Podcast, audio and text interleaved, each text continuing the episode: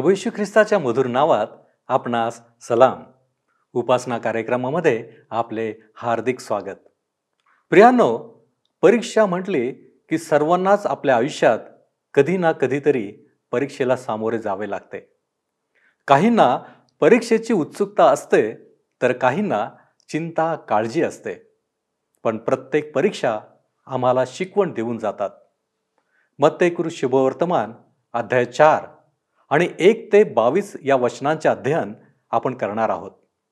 यामध्ये आपण अरण्यामध्ये येशूची परीक्षा कफर्णहूम येथे येशूची सेवा कार्यास सुरुवात आणि प्रथम शिष्यास पाचारण या मुद्द्यांचे अध्ययन करणार आहोत. तर मग चला प्रियानो आपण आजच्या अध्ययनास सुरुवात करूया. श्रोत्यानो आज आम्ही मत्तेकृ शुभवर्तमान ह्याच्या चौथ्या अध्यायाला सुरुवात करीत आहोत. चौथ्या अध्यामध्ये अरण्यामध्ये सैतानाकडून येशूची जी परीक्षा झाली ती कफरनहोममध्ये त्याच्या सेवेचा आरंभ व गलील समुद्राच्या किनारी चार शिष्यांना त्याने जे पाचारण दिले त्याविषयी आम्ही पाहणार आहोत. ख्रिस्ताची तिहेरी परीक्षा ख्रिस्त स्वर्ग सुख सोडून आमच्यामध्ये जन्म घेण्यास आमच्याशी संबंध जोडण्यास खाली आला. कोणत्याही एखाद्या सर्वसाधारण बालकाप्रमाणे तो वाढला. फरक एवढाच की तो निरुपद्रवी आणि निष्पाप होता. आता त्याच्या बाप्तिस्म्यामध्ये तो आमच्याशी जोडल्या गेला. त्याने आमची पापे स्वतःवर घेतली. आता त्याची परीक्षा घेण्यात येणार आहे ज्यामध्ये काही खास प्रश्नांची उत्तरे देण्यात येतील. काय हा राजा ह्या परीक्षेचा सामना करून त्यावर जय मिळवेल? परीक्षा ह्या शब्दाचा दुहेरी अर्थ आहे. एक वाईट करण्यास प्रक्षुब्ध करणे. किंवा चेतावणे किंवा भुरळ पाडणे किंवा कुकर्म करण्यास प्रवृत्त करणे. आमच्यामध्ये असे काहीतरी आहे जे आम्हाला वाईटाशी जडून राहण्यास प्रवृत्त करते. परंतु हे ख्रिस्ताच्या बाबतीत खरे नव्हते. युहान शुभवर्तमान चौदावाध्याय आणि तिसावं वचन सांगतं युहान शुभवर्तमान चौदावाध्याय तिसावे वचन आता तुमच्याशी अधिक बोलण्यास माझ्यापाशी वेळ नाही. कारण या जगाचा दुष्ट अधिपती येत आहे त्याची मजवर कसलीही सत्ता नाही. श्रोतानो इब्री लोकासपत्र सातवाध्याय सव्वीसाव्या वचनात सांगितल्याप्रमाणे तो पवित्र निर्दोष निर्मळ असून पापी जनांपासून वेगळा व आकाशाहून उंच करण्यात आलेला आहे. म्हणून ख्रिस्ताची परीक्षा आमची जी परीक्षा होते ज्यामध्ये आम्ही फसतो पडतो त्यापासून कितीतरी अधिक व्हायला हवी. दुसरं परीक्षा याकोब एक तेराप्रमाणे परमेश्वर स्वतः कोणाला मोहात पाडित नाही. तरी सुद्धा आम्हाला उत्पत्तीचे पुस्तक बावीसावाध्याय पहिल्या वचनामध्ये सांगण्यात आले आहे की देवाने आभ्रामास कसोटीस लाविले. ह्याचा अर्थ श्रोत्यानो की परमेश्वर त्याच्या विश्वासाची कसोटी घेत होता. आता येशू ख्रिस्ताची परीक्षा होणार होती. काय येशू ख्रिस्त त्यामध्ये पडणार आहे? नाही. जर श्रोत्यानो तो पडला असता त्यावेळी तर तो तुमचा व माझा तारणारा होऊ शकला नसता. मग आपण हा सुद्धा प्रश्न विचारू शकता की तो पडला नाही ह्याचा अर्थ असा होऊ शकतो की त्याची परीक्षा तितकी कठीण व खरी नव्हती का? तुमच्या व माझ्या जीवनात येणाऱ्या परीक्षांपेक्षा त्याची परीक्षा कितीतरी अधिक पटीने जास्त होती. त्याचा जो दावा होता तो खरोखर आहे हे निश्चित करण्याकरिता त्याची परीक्षा झाली. ही त्याची परीक्षा हे सिद्ध करण्याकरिता हे दर्शविण्याकरिता झाली की तो कोणत्याही प्रकारे परीक्षेत अयशस्वी होऊ शकणार नाही. श्रोत्यानो त्याची परीक्षा आमच्या परीक्षेपेक्षा फार मोठी अशी होती. आमच्या सहनशक्तीची सीमा आहे. आपण जर माझ्यासमोर अनेक प्रकारच्या परीक्षा आणाल माझ्यावर दबाव टाकाल तर कदाचित मी हार मानेन. हे माझ्याच बाबतीत नाही तर आपल्या बाबतीत सुद्धा खरे ठरेल. परंतु ख्रिस्ताने वाढत्या दबावामुळे सुद्धा हार मानली नाही. ह्या परीक्षेचे आणखी एक मनोवेधक वैशिष्ट्य म्हणजे एडेन बागेत हवेची झालेली परीक्षा व ख्रिस्ताची झालेली परीक्षा ह्यामधील तुलना आणि विरोध. ख्रिस्ताची परीक्षा अरण्यात झाली आणि हवेची परीक्षा बागेमध्ये झाली. किती हा विरोध कितीही तफावत. चौथा अध्याय पहिलं वचन आम्हाला सांगतं तेव्हा सैतानाकडून येशूची परीक्षा व्हावी म्हणून आत्म्याने त्याला अरण्यात नेले. त्याची परीक्षा सैतानाद्वारे होणार होती. दोन आणि तीन वशने मग त्याने चाळीस दिवस व चाळीस रात्री उपास केला. त्यानंतर त्याला भूक लागली. तेव्हा परीक्षक त्याच्याजवळ येऊन म्हणाला तू देवाचा पुत्र आहेस तर ह्या धोंड्याच्या भाकरी व्हाव्या अशी आज्ञा कर. हवेसमोर आलेल्या परीक्षेप्रमाणेच ही परीक्षा होती. पहिली भौतिक अर्थात शारीरिक परीक्षा होती. उत्पत्तीचे पुस्तक तिसरा अध्याय सहा व्यवचनाप्रमाणे तिने पाहिले की त्या झाडाचे फळ खाण्यास चांगले आहे. येशू ख्रिस्ताला सैतानाने म्हटले की ह्या दगडांच्या भाकरी व्हाव्या अशी आज्ञा कर. योहानाचे पहिले पत्र दुसरा अध्याय पंधरा आणि सोळा वचने आम्हाला सांगतात योहानाचे पहिले पत्र दुसरा अध्याय पंधरा आणि सोळा वचने कारण जगात जे सर्व आहे ते म्हणजे देहाची वासना डोळ्यांची वासना व संसाराविषयीची फुशारकी ही पित्यापासून नाहीत तर जगापासून आहेत. अर्थात अशा प्रकारची परीक्षा देहाची वासना आहे. चौथं वचन बघा. परंतु त्याने उत्तर दिले की मनुष्य केवळ भाकरीने नव्हे तर परमेश्वराच्या मुखातून निघणाऱ्या प्रत्येक वचनाने जगेल असा शास्त्रलेख आहे. श्रोत्यानो अनुवादाचे पुस्तक आठवाध्याय तिसऱ्या वचनामध्ये आम्हालाही वाचायला मिळते. अनुवादाचे पुस्तक आठवा अध्याय तिसरे वचन मनुष्य केवळ भाकरीने नव्हे तर परमेश्वराच्या मुखातून निघणाऱ्या प्रत्येक वचनाने जगेल. प्रभू ख्रिस्ताला अनुवादाच्या पुस्तकात जे लिहिलेले आहे ते सर्व माहीत होते. आणि त्याचा विश्वास होता की हे देवाने प्रेरित केलेले वचन आहे. आता जी दुसरी परीक्षा येशू ख्रिस्ताची झाली त्याविषयी आम्ही वाचतो पाच आणि सहा वचनांमध्ये. मग सैतानाने त्याला पवित्र नगरीत नेऊन मंदिराच्या शिरोभागी उभे केले आणि त्याला म्हटले तू देवाचा पुत्र आहेस तर खाली उडी टाक. कारण असा शास्त्रलेख आहे की तो आपल्या दूतांना तुझ्याविषयी आज्ञा करील. आणि तुझा पाय धोंड्यावर आपटू नये म्हणून ते तुला हातांवर झेलून धरतील. स्तोत्रसहिता एक्क्याण्णव अध्याय अकरा आणि बारा वशने सैतान ह्या ठिकाणी सांगत आहे. जरी तो हे वचन अचूकपणे म्हणत नाही परंतु ह्या वचनाचा त्याने ह्या ठिकाणी वापर केलेला आहे. स्तोत्रसहिता एक्क्याण्णव अध्याय अकरा आणि बारा वचने. कारण तुझ्या सर्व मार्गात तुझे रक्षण करण्याची तुझ्याविषयी तू आपल्या दिव्य दूतांना आज्ञा देईल. तुझ्या पायांना धोंड्याची ठेच लागू नये म्हणून ते तुला आपल्या हातांवर झेलून धरतील. आता ही ह्या ठिकाणी येशूची करण्यात आलेली आत्मिक परीक्षा आहे. हवेने ते फळ पाहिले तेव्हा ते तिला शहाणे करण्याकरिता इष्ट वाटले. ख्रिस्ती विश्वासणाऱ्यांकरिता हा जीवनाचा घमंड होय. सातवं वचन. येशूने त्याला म्हटले आणखी असा शास्त्रलेख आहे की परमेश्वर जो तुझा देव त्याची परीक्षा पाहू नको. तो अनुवादाचे पुस्तक सहावा अध्याय सोळाव्या वचनाचा उल्लेख करीत आहे. अनुवादाचे पुस्तक सहावा अध्याय सोळावे वचन. तुम्ही मस्सा येथे तुमचा देव परमेश्वर ह्याची परीक्षा पाहिली तशी पाहू नका. आता प्रभू येशूची त्याने जी तिसरी परीक्षा घेतली ती मानसिक परीक्षा होती. आठ आणि नऊ वचने पुढे सैतानाने त्याला एका अतिशय उंच डोंगरावर नेऊन त्याला जगातील सर्व राज्ये व त्यांचे वैभव दाखविले.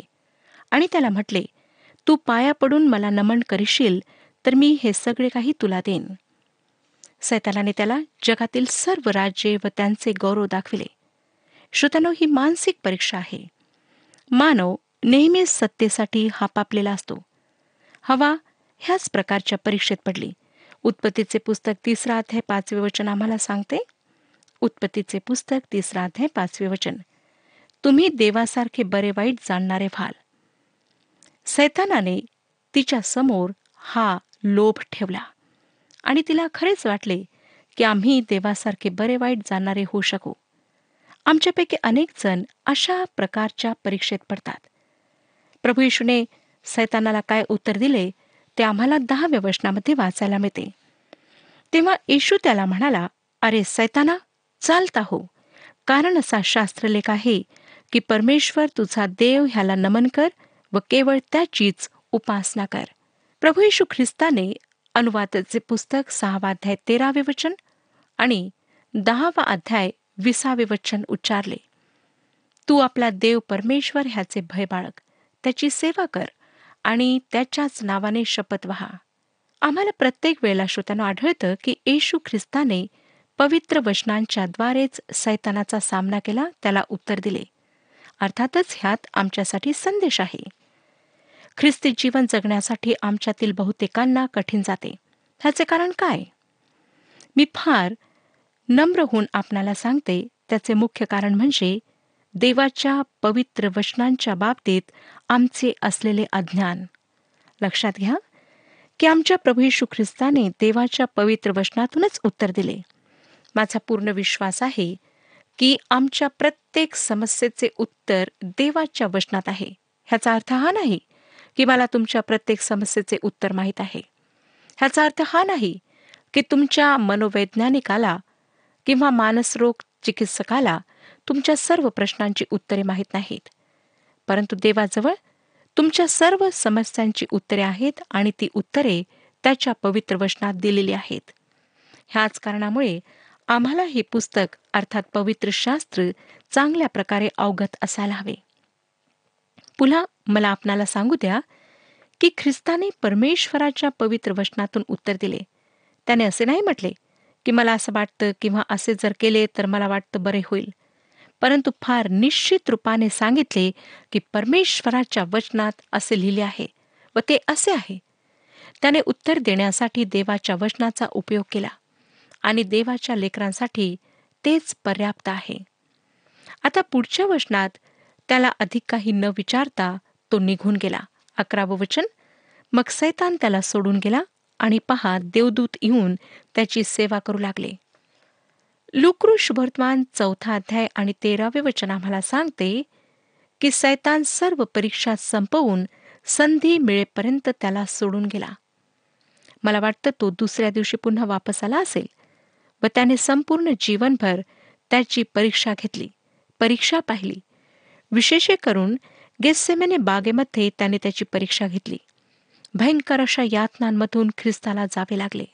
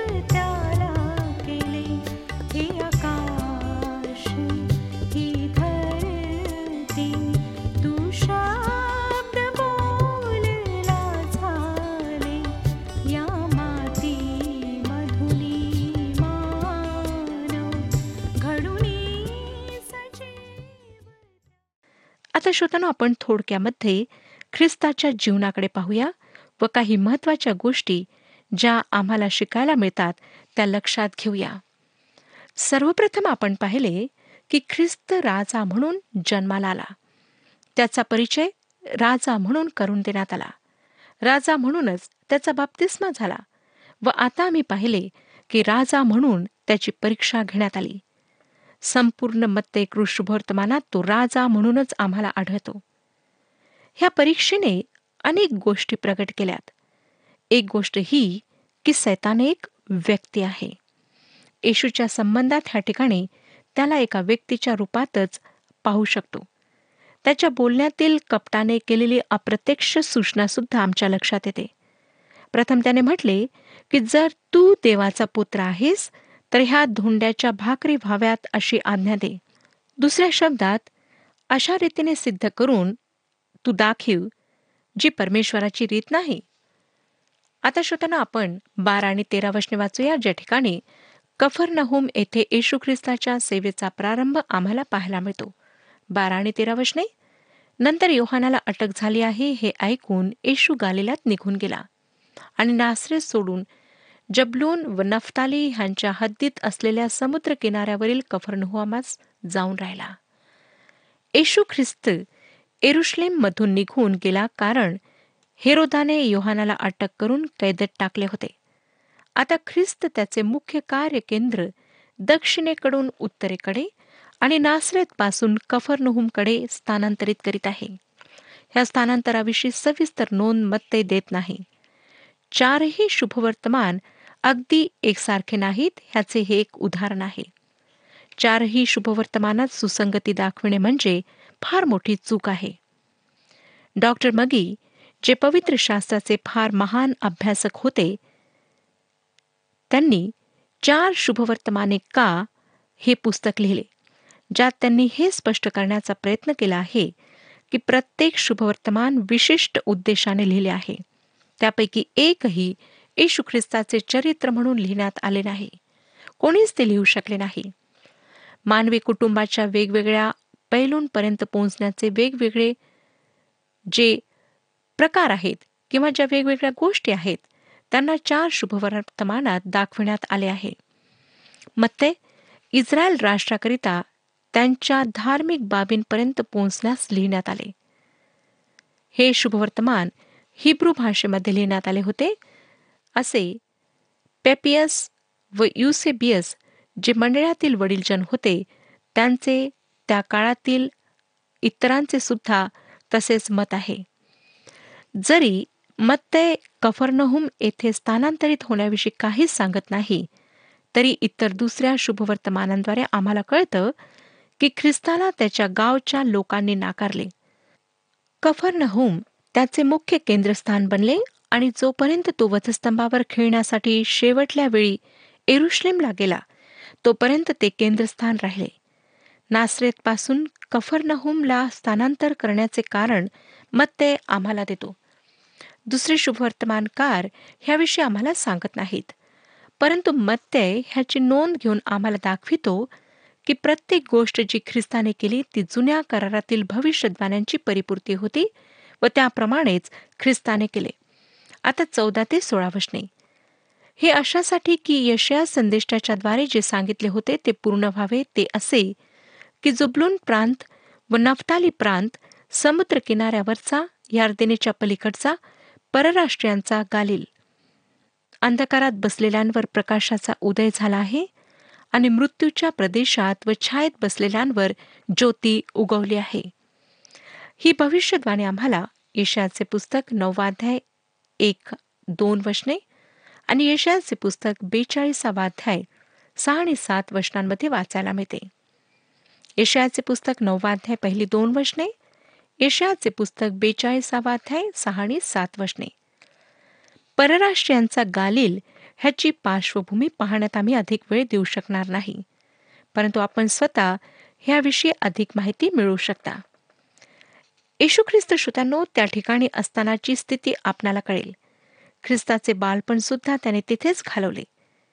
त्या देशाला परराष्ट्रीयांचा गालिल म्हटले कारण रोमी साम्राज्यातून अनेक लोक तेथे स्थानांतरित झाले होते.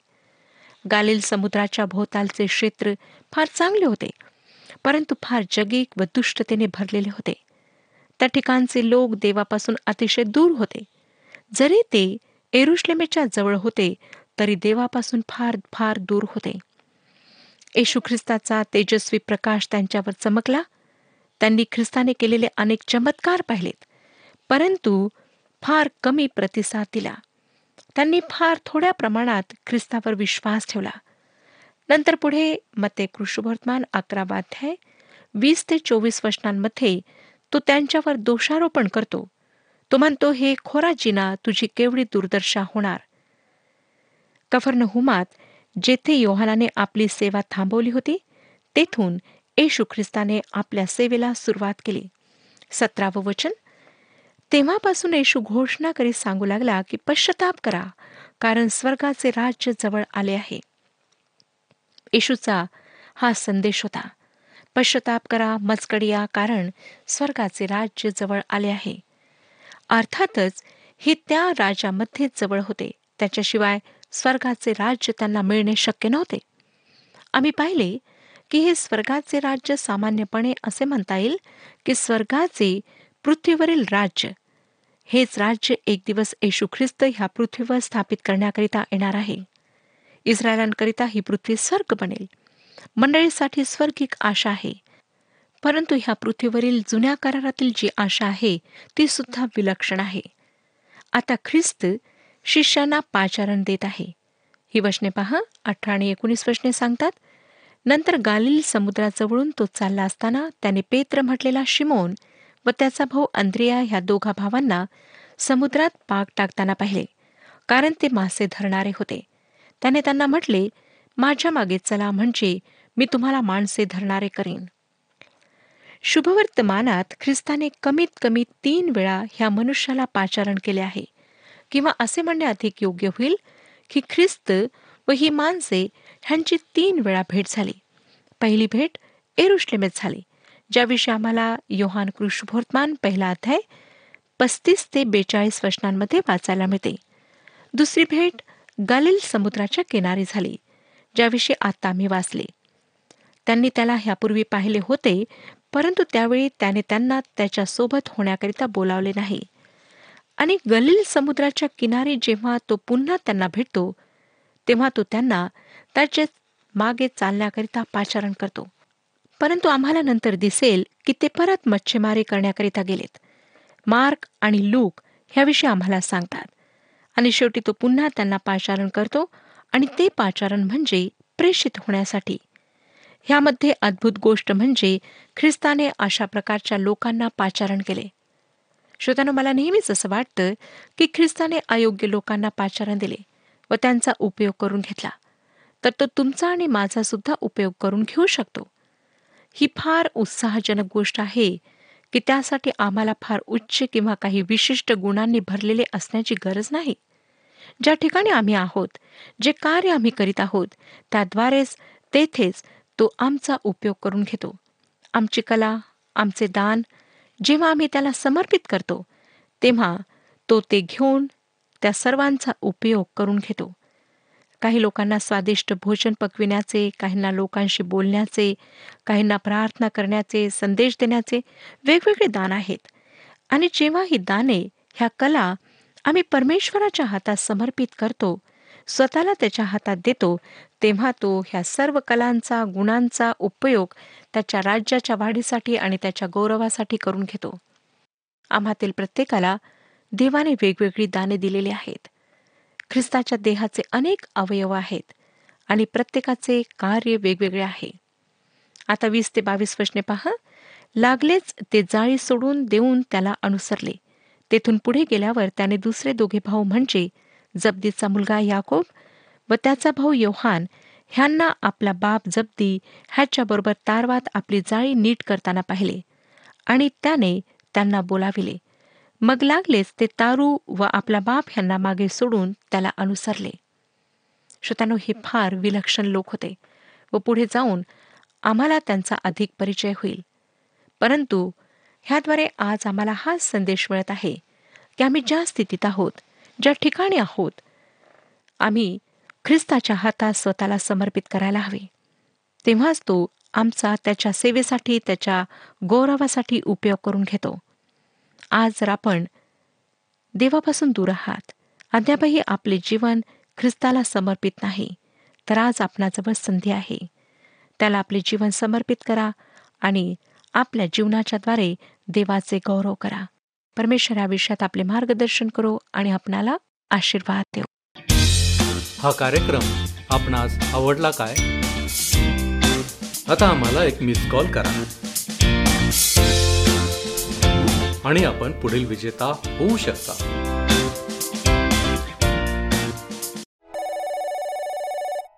प्रियानो आज आपण येशूच्या परीक्षेविषयी पाहिले आहे. आणि त्याचे तीन पैलू देखील आपण समजून घेतले आहेत. आमच्या सर्व समस्यांची उत्तरे देवाजवळ आहेत. आणि देवाच्या पवित्र वचनात आम्हाला ती सापडतात. दुसरी गोष्ट आपण पाहिली की येशूने केलेली घोषणा पश्चाताप करा कारण स्वर्गाचे राज्य जवळ आले आहे. आम्हाला आत्मपरीक्षण करणे आवश्यक आहे.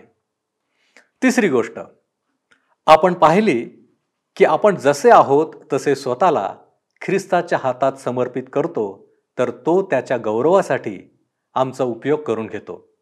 प्रियानो या तीनही गोष्टींसाठी प्रयत्न करा जेणेकरून आमचे जीवन बदलून जाईल. पृथ्वीवरचेच जीवन हे अंतिम जीवन नाही. म्हणून स्वतःला बदलण्याचा प्रयत्न करा. विचार करा की आज मी कोठे आहे? देवापासून जवळ आहे की दूर? देवाच्या जवळ राहणे आमच्यासाठी आशीर्वाद आहे. म्हणून त्यासाठी प्रयत्नशील व्हा. देवाच्या संपूर्ण इच्छेनुसार तुम्ही परिपूर्ण व दृढ निश्चयी असे स्थिर राहा. आपण प्रार्थना करू. सर्वसमर्थ आमच्यावरती दया आणि कृपा करणाऱ्या आमच्या महान प्रेमळ परमेश्वरा आम्ही तुझे आभारी आहोत. आज आम्हाला एक नवीन पुस्तक सुरू करण्याची संधी तू आम्हाला दिलेली आहेस. या पुस्तकाचे अध्ययन आम्ही सुरू केलेलं आहे. प्रभूजी आमच्या जीवनामध्ये परीक्षा तर आहेतच. परंतु त्यातून मोठं समाधान असं आहे की तू आमच्याबरोबर आहेस. तू आम्हाला मार्गदर्शन करणार आहे. आणि म्हणून आम्ही स्वतःला पूर्णपणे तुझ्या हातामध्ये समर्पित करतो.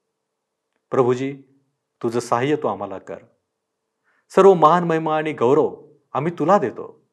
आणि या विनंत्या मागण्या धन्य तारक प्रभू येशू ख्रिस्त याच्याद्वारे करतो म्हणून तू ऐक. आमेन.